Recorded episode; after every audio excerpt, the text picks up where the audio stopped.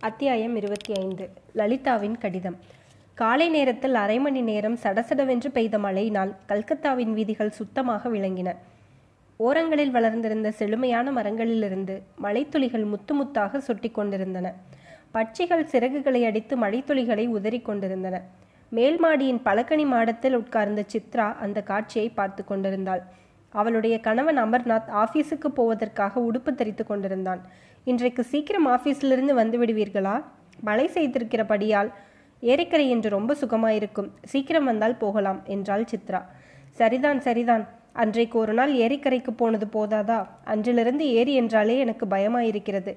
திரும்பி வரும்போது பஞ்சத்தில் அடிபட்ட இன்னும் ஒரு பெண்மணி யாரையாவது காப்பாற்ற வேண்டி நேரிட்டால் அதை காட்டிலும் ஏதாவது நல்ல சினிமாவுக்கு போய்விட்டு வந்தாலும் வரலாம். அண்ணா கரீனா வந்திருக்கிறதாம். புருஷர்களுடைய காரியமே விசித்திரமாய் இருக்கிறது. நாடகத்திலும் சினிமாவிலும் யாராவது ஒரு அனாதை பெண் வீதியிலே கிடந்தால் அதை பார்த்து உருகி போய் விடுகிறார்கள். நிஜ வாழ்க்கையில் அந்த மாதிரி ஒரு பெண் கிடந்தால் அந்த பக்கமே பார்க்காமல் வேறு பக்கம் முகத்தை திருப்பிக் கொள்கிறார்கள். அது உண்மைதான். யார் இல்லை என்றார்கள். அதற்கு காரணம் இருக்கிறது. சினிமாவில் ஒரு பெண் தெருவில் கிடந்தாள் என்றால் அவள் சாமானிய பெண்ணாயிருப்பாளா? ஒரு கிடா கிரேடோ கார்போ அல்லது நார்வாஸ்ரீயா அல்லது காணன்பாலா அவ்விதம் விழுந்து கிடப்பாள். பார்க்கிறவர்களுடைய மனம் கட்டாயம் உருகத்தான் செய்யும். கொஞ்சம் நில்லுங்கள் மிஸ்டர். அன்றைக்கு தாங்கள் பெரிய மனது செய்து காரிலே தூக்கி போட்டு கொண்டு போய் காப்பாற்றினீர்களே. அந்த பெண் உங்கள் கிரேடா கார்போ அல்லது உங்கள் கானான் பாலாவுக்கு எந்த விதத்திலும் குறைந்தவள் அல்ல. நான் ஒன்று சொல்லுகிறேன் கேளுங்கள். இன்று சாயங்காலம் சீக்கிரம் ஆபீஸிலிருந்து வந்து விடுங்கள். இரண்டு பேருமாய் போய் அந்த பெண்ணையும் அழைத்து கொண்டு ஏரிக்கரைக்கு போவோம். கல்கத்தா நகரத்தை சுற்றி காட்டுவதற்காக அவளிடம் சொல்லியிருக்கிறேன். அவளும் வருவதாக ஒத்துக்கொண்டிருக்கிறாள் என்றாள் சித்ரா. முடியவே முடியாது. அந்த மாதிரி நீ சொல்வதாயிருந்தால் நான் ஆபீஸிலிருந்து ராத்திரி பத்து மணிக்குத்தான் திரும்பி வருவேன். நம்முடைய திருநெல்வேலி பக்கங்களில் விருதுப்பட்டிக்கு போகிற சனியனை விலைக்கு வாங்கினர் போல என்பார்கள். அம்மாதிரி அல்லவா இருக்கிறது நீ சொல்லுகிற காரியம்? ஊர் பேர் தெரியாத ஒரு அனாதை பெண்ணிடம் உங்களுக்கு என்னத்திற்காக இவ்வளவு கொடூரம்? என்று கேட்டாள் சித்ரா. ஊர் பேர் தெரியாததினால்தான் நாம் ஜாக்கிரதையாக இருக்க வேண்டும். அவள் யோக்கியமான ஸ்திரீயாய் இருக்கும் பட்சத்தில் ஊர் பேர் சொல்வதற்கு ஏன் தயங்க வேண்டும்? இன்னும் சொல்லாமல் தானே இருக்கிறாள்? என்றாள் அமர்நாத்.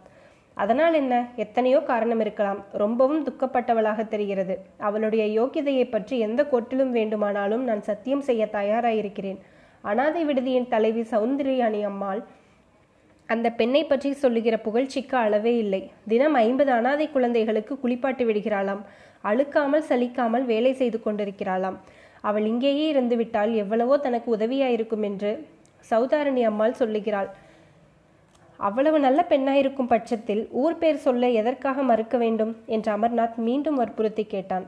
யார் கண்டது? அவளுடைய கணவன் உங்களைப் போன்ற கொடூர குணம் உள்ளவனாய் இருக்கலாம். இவளை அடித்து துரத்தி இருக்கலாம் அதை சொல்லிக்கொள்ள அவள் வெட்கப்படலாம்.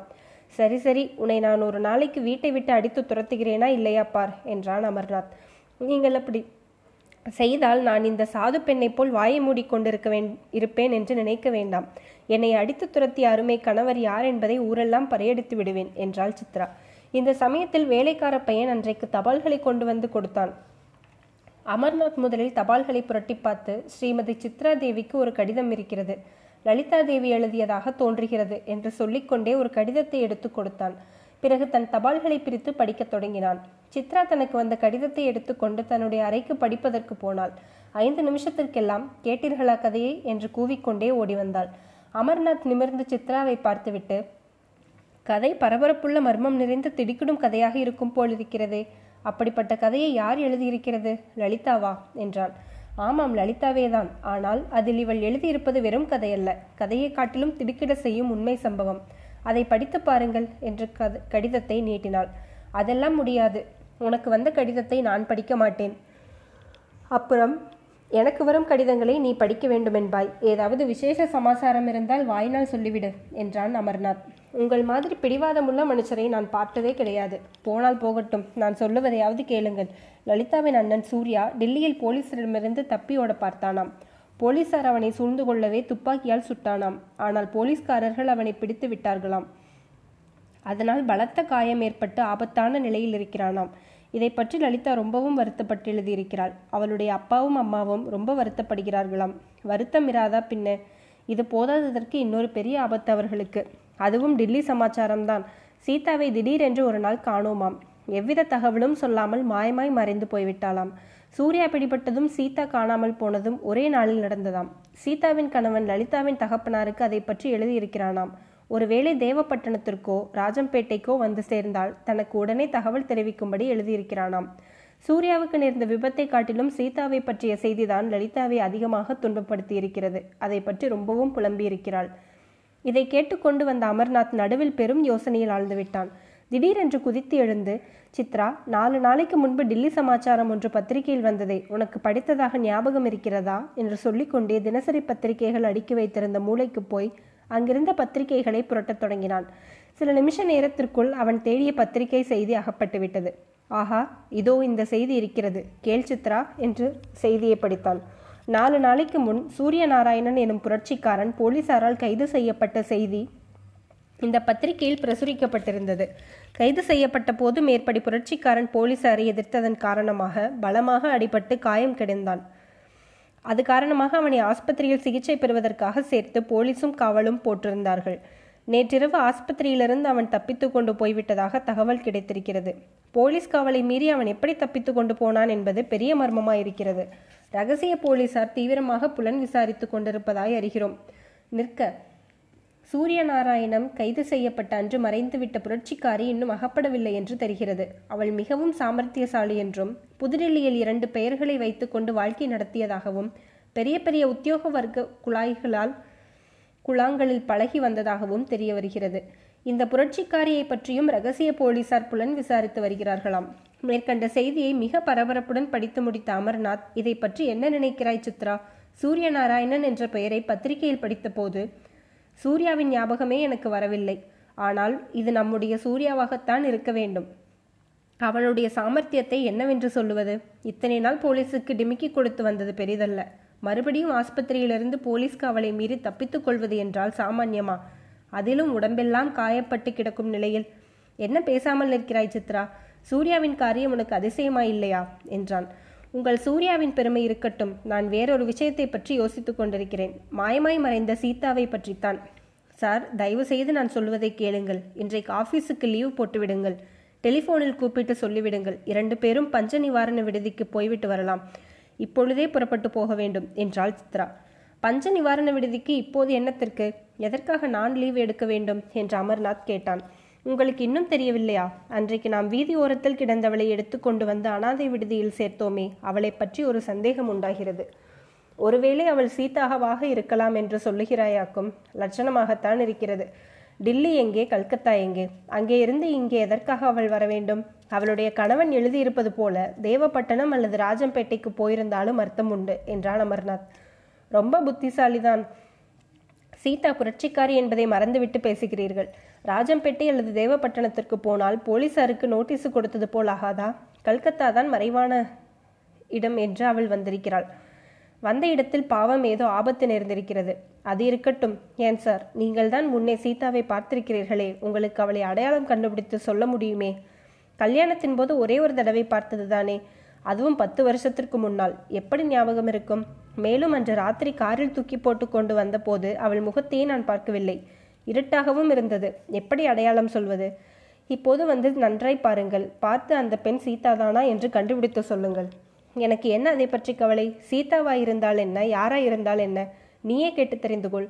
உன்னுடைய அனாதை விடுதியில் கொண்டு போய் சேர்த்துவிட்டு நான் ஆபீஸுக்கு போய் சேர்கிறேன் என்றான் அமர்நாத். இரண்டு பேரும் காரில் ஏறிக்கொண்டு அனாதை விடுதிக்கு சென்றார்கள். அமர்நாத் சொன்னபடியே சித்ராவை அங்கே இறக்கிவிட்டு தான் ஆபீஸுக்கு போனான். அத்தியாயம் இருபத்தி ஆறு. கவலை தீர்ந்தது. அன்று சாயங்காலம் கொஞ்சம் சீக்கிரமாகவே அமர்நாத் ஆபீஸிலிருந்து வந்து சேர்ந்தான். அனாதை விடுதியிலிருந்து சித்ரா திரும்பி வந்திருப்பாளா? அல்லது தான் போய் அழைத்து வர வேண்டுமா என்று சிந்தித்து கொண்டே வீட்டு வாசலில் காரை நிறுத்தினான். ஒருவேளை திரும்பி வந்திருந்தால் அந்த ஸ்திரீயை பற்றிய விவரம் ஏதாவது தெரிந்து கொண்டு வந்திருப்பாளா என்றும் எண்ணமிட்டான். வீட்டு வாசலில் வந்து கார் நின்ற மறுநிமிடமே சித்ரா வாசற்பக்கம் வந்தாள். அவள் முகம் குதூகலத்தினால் மலர்ந்திருந்தது. சித்ரா சித்ரா முழுகி போய்விடாதே. மெதுவாக கரையேறிவிடு. நான் வேண்டுமானால் கை கொடுத்து தூக்கி விடட்டுமா என்று அமர்நாத் கேட்டான். என்ன இப்படி திருவாய் மலர்ந்து திரு உளறல் உளறுகிறீர்கள்? என்று கேட்டாள் சித்ரா. நான் ஒன்றும் உணரவில்லை உன்னை பார்த்தால் ஆனந்த கடலில் முழுகி தத்தளிப்பவளைப் போல் தோன்றுகிறது. கை தூக்கி கரை சேர்க்கலாம் என்று பார்த்தேன் என்றான் அமர்நாத். ஆனந்தத்திற்கு காரணம் இருக்கிறது என்றாள் சித்ரா. பின்ன இல்லாமல் இருக்குமா? அந்த பெண் இன்னவள் என்று கண்டுபிடித்து விட்டாயாக்கும். ஆமாம் நான் சொன்னது உண்மைதான். என் இருக்கவே இருக்காது என்று நீங்கள் சாதித்தீர்களே. உன்னுடைய வாக்கு பொய்த்து போகுமா என்ன? தெய்வத்தை தொழாமல் கணவனை தொழுது வழி எழுகிறவள் பெய்யென பெய்யும் மழை என்று திருவள்ளுவரே சொல்லியிருக்கிறார். அப்படி இருக்க உன் வாக்கு பளித்ததற்கு கேட்பானேன்? இருவரும் வீட்டின் முன்புறத்து ஹாலிற்குள் நுழைந்தார்கள். அங்கே சோஃபாவில் ஒரு பெண் உட்கார்ந்து ஒரு கடிதத்தை படித்துக் கொண்டிருந்ததை பார்த்து அமர்நாத் திடுக்கிட்டான். அவர்கள் வருவதை பார்த்ததும் அந்த பெண் எழுந்து அவசரமாய் அருகிலிருந்த மச்சுப்படியிலேறி மேலே சென்றாள். அவள் மறைந்ததும் சித்ரா இவள்தான் சீதாவா? இன்னார் என்று கண்டுபிடித்ததோடல்லாமல் இங்கே அழைத்து கொண்டு வந்து விட்டாயா? என்றான் அமர்நாத். ஆமாம் நான் ஒரு காரியத்தில் முனைந்தால் அதை முடிக்காமல் வந்து விடுவேனா? என்றாள் சித்ரா. அதை பற்றி கேட்பானேன். நீ ஒரு காரியத்தில் முனையாமல் இருக்க வேண்டுமே என்றல்லவா நான் பிரார்த்தனை செய்து கொண்டிருக்கிறேன். இப்போது பார் இந்த சனியனை இங்கே அழைத்து கொண்டு வந்து விட்டாய். தயவு செய்து தங்கள் திருவாயை மூடிக்கொள்ளுங்கள். தேவி மன்னிக்க வேண்டும். இந்த தேவலோகத்திற்கு பெண்ணரசியை தேடி பிடித்து அழைத்து வந்து வந்திருக்கிறீர்களே. என்ன நோக்கத்துடன் அதை தயவு செய்து தெரிவித்தருள வேண்டும். நோக்கம் என்ன வந்தது? இது என்ன கேள்வி? நம்ம பக்கத்து பெண் உங்கள் அருமை சிநேகிதர் சூர்யாவின் அத்தங்கால் அவளை அனாதை விடுதியிலே விட்டு விடுகிறதா? விட்டுவிட்டு வந்தால் என்ன? அன்றியும் இவள்தான் சீதா என்பது என்ன நிச்சயம்? நிச்சயம்தான். என்னுடைய ஊகம் பிசகாய் போகுமா? அவளே ஒப்புக்கொண்டு விட்டாள். இத்தனை நாள் ஒரு வாரமாக ஊர் பேர் சொல்லாதவள் இன்றைக்கு எதனால் திடீரென்று ஒப்புக்கொண்டாள்? அதற்கு ஒரு யுக்தி செய்தேன். அது என்ன அதிசய யுக்தி என்பதை அடியேன் அமர்நாத் தெரிந்து கொள்ளலாமா? ஆஹா பேஷாய் தெரிந்து கொள்ளலாம். அமர்நாதன் தெரிந்து கொள்ள முடியாத ரகசியம் சித்ராவிடம் என்ன இருக்க முடியும்? தாங்கள் என்னை அனாதை பஞ்ச நிவாரண விடுதியில் விட்டுவிட்டு போனீர்கள் அல்லவா? உடனே போய் சீதாவிடம் பேசி பார்த்தேன். வழக்கம் போலவே அவள் முகம் கொடுத்து பேசவில்லை. குழந்தைகளுக்கு உணவு பரிமாறிக் கொண்டிருந்தாள். பக்கத்தில் நின்ற சௌதாரணி அம்மாளிடம் நான் சென்று பேசினேன். பேச்சின் மத்தியில் சீதாவின் காது கேட்கும்படியாக சூர்யாவை பற்றிய செய்தியை சொன்னேன். சூர்யா என்ற வார்த்தை காதில் விழுந்ததுமே சீதா திடுக்கிட்டதை பார்த்து கொண்டேன். சற்று நேரத்திற்கெல்லாம் சீதா என்னை தேடிக் கொண்டு வந்தாள். தலைவி அம்மாளிடம் என்ன சொன்னேன் என்று கேட்டாள். அவளிடமும் சூர்யாவை பற்றிய செய்தியை திரும்ப சொன்னேன். அவளுடைய முகபாவத்தை கவனித்து கொண்டே சொன்னேன். கடைசியாக இதை பற்றி உனக்கு என்ன இவ்வளவு ஆவல் நீ யார்? என்று கேட்டேன். அப்போதும் சொல்லாமல் சும்மா இருந்தாள். என்னிடம் ஏன் மறைக்கிறாய்? நீதானே சீதா? என்று நான் சட்டென்று கேட்டதும் அவளுக்கு ஆச்சரியமாய் போய்விட்டது. பிறகு எல்லாவற்றையும் ஒப்புக்கொண்டு விட்டாள். அதன் பேரில்தான் வீட்டிற்கு வரும்படி கூப்பிட்டேன். முதலில் வருவதற்கு மறுத்தால் அனாதை விடுதியில் குழந்தைகளுக்கு பணிவிடை செய்வது தனக்கு ரொம்ப பிடித்திருக்கிறது என்று சொன்னாள். நாங்கள் எல்லோரும் வாரத்திற்கு இரண்டு முறை இரண்டு முறை போட்டுக்கொண்டு சேவை செய்வது போல் அவளும் செய்யலாம் என்று சொல்லி வற்புறுத்தி நம் வீட்டிற்கு அழைத்து கொண்டு வந்தேன். எப்படி என்னுடைய யுக்தி? கேட்பானேன். நியாயமாக இந்திய சர்க்காரின் சிஐடி இலாக்காவில் நீ உத்தியாகம் பார்க்க வேண்டும். உன்னை போன்ற சாமர்த்தியசாலிகள் தற்போது இந்த இலாக்காவில் இல்லாதபடியால் யூஜிக்களை படிக்க முடியாமல் திண்டாடுகிறார்கள். யூஜிக்கள் என்றால் என்ன? யூஜி என்றால் தெரியாதா? அண்டர் கிரவுண்ட் என்ற அர்த்தம் அதாவது பூமிக்கு அடியில் இருப்பவர்கள். போலீசாரிடம் அகப்படாமல் மறைந்திருந்து புரட்சி வேலை செய்பவர்களுக்கு அந்த பட்டம் இப்போது வழங்கி வருகிறது. இந்த சாலைக்கு அடுத்த சாலையின் முளையில் சில போலீசாரும் சிஐடிக்காரர்களும் நின்று கொண்டிருப்பதை நான் வரும்போது பார்த்தேன். அவர்கள் யாரோ ஒரு யூஜியை தேடிக்கொண்டிருக்கிறார்களாம் அப்படியா ஒருவேளை என்று ஆரம்பித்த சித்ரா திடீரென்று நிறுத்தினாள். ஒருவேளை என்ன? ஒன்றுமில்லை. நீங்கள் வந்த அந்த பெண்ணை பார்த்து பேசுகிறீர்களா? அவள் இங்கே வருவதற்கே ரொம்பவும் தயங்கினாள். இந்த வீட்டு ஆண் பிள்ளை என்ன சொல்லுவாரோ என்னமோ என்று முணுமுணுத்தாள். அதெல்லாம் இந்த வீட்டில் ஆண் பிள்ளை ஒருவரும் இல்லை. ஒரு ஹஸ்பண்ட் தான் இருக்கிறார் என்று சமாதானம் சொல்லி அழைத்து கொண்டு வந்தேன். நீங்கள் அதை கொஞ்சம் உறுதிப்படுத்தினால் நல்லது. மேலே போகலாம். சற்று வருகிறீர்களா? வேண்டாம் வேண்டாம். அந்த அம்மாள் தான் என்னை கண்டதும் வாரி சுருட்டி கொண்டு மேலே போய்விட்டாளே. அவளை எதற்காக இப்போது தொந்தரவு செய்ய வேண்டும்? என்றான் அமர்நாத். அதெல்லாம் ஒன்றுமில்லை. நான் வேண்டுமானால் மேலே போய் கேட்டுக்கொண்டு வருகிறேன் என்று சொல்லிக்கொண்டே சித்ரா மச்சுப்படிகளில் குதித்தேறிச் சென்றாள். அங்கே சீத்ரா சீதாவிடம் போய் சித்ரா தன் புருஷனை அழைத்து வரட்டுமா என்று கேட்டதும் வேண்டாம் சித்ரா இப்போது வேண்டாம் நாளைக்கு ஆகட்டும் என்றாள் சீதா. சித்ரா ஏமாற்றத்துடன் ஏன் இப்படி சொல்கிறாய்? என்று கேட்டாள். இன்றைக்கு மனது சரியாக இல்லை. லலிதாவின் கடிதத்தை படிப்பதற்காக கொடுத்தாய் அல்லவா? அதை படித்தபோது பழைய ஞாபகங்கள் எல்லாம் வந்தன. அதனால் மனது நிம்மதியை இழந்திருக்கிறது. உன்னுடைய கணவரிடம் நாளைக்கு பேசுகிறேன் என்றாள் சீதா. இப்படி அவர்கள் பேசிக்கொண்டிருந்த போதே கீழ்த்தட்டில் தடதடவென்று மனிதர்கள் பிரவேசிக்கும் சத்தம் கேட்டது. கால் பூட்ஸுகளின் சத்தம் அதிகமாயிருந்தது. இப்படி தடபுடலாய் வருகிறவர்கள் யாராயிருக்கும் என்ற எண்ணத்துடன் சித்ரா மச்சுப்படிகளில் இறங்கி வந்தாள். பாதி படிகள் இறங்கியதும் கீழே போலீஸ்காரர்களும் சிஐடிக்காரர்களுமாய் வந்து நிற்பதை பார்த்தாள். சித்ராவின் தலை கிருகிருவென்று சுழன்றது. மச்சுப்படிகளில் விளிம்பு சட்டத்தை பிடித்து கொண்டு சமாளித்தாள். வந்திருந்தவர்களில் தலைவர் என்று காணப்பட்ட போலீஸ் இன்ஸ்பெக்டர் அமர்நாத்திடம் பின்வருமாறு சொல்லிக் கொண்டிருந்தார். இந்த யூஜி பெண் பிள்ளை மிக கெட்டிக்காரி ஒரே ஆசாமி. சீதா என்று தாரணி என்றும் இரண்டு பெயர்களை மாற்றி வைத்துக்கொண்டு புதுடெல்லி போலீஸை ஏமாற்றி வந்திருக்கிறாள். இப்போதுதான் பாருங்களேன் அனாதை விடுதிக்கு நாங்கள் வரப்போகிறோம் என்று தெரிந்து கொண்டு அரை மணிக்கு முன்னால் உங்கள் மனைவியை ஏமாற்றி இவ்விடத்திற்கு அழைத்து வரச் செய்திருக்கிறாள். நீங்கள் வரவேண்டும் என்று நான் இத்தனை நேரமும் தெருமுனையில் காத்து கொண்டிருந்தோம். அதற்கு அமர்நாத் இன்ஸ்பெக்டர் நீங்கள் ஏதோ பெரிய தவறு செய்திருக்கிறீர்கள். இந்த ஸ்திரீ யூஜி அல்ல புரட்சி இயக்கத்தை சேர்ந்தவளும் அல்ல என்றான். உங்களுக்கு எப்படி தெரியும் மிஸ்டர் அமர்நாத்? எங்களிடம் வேண்டிய அத்தாட்சிகள் இருக்கின்றன. போட்டோகிராஃப் படம் கூட இருக்கிறது என்றான் இன்ஸ்பெக்டர். பின்னர் காரியங்கள் வெகு துரிதமாய் நடந்தன. அமர்நாத் மேலே ஏறி வந்து மச்சுப்படியில் பாதி வழியில் நின்ற சித்ராவிடம் விஷயத்தை சொன்னான். அவள் ரொம்ப அலங்கலாய்த்தாள். அந்த அக்கிரமத்தை நீங்கள் தடுக்க முடியாதா? உங்களுடைய செல்வாக்கு எங்கே போயிற்று?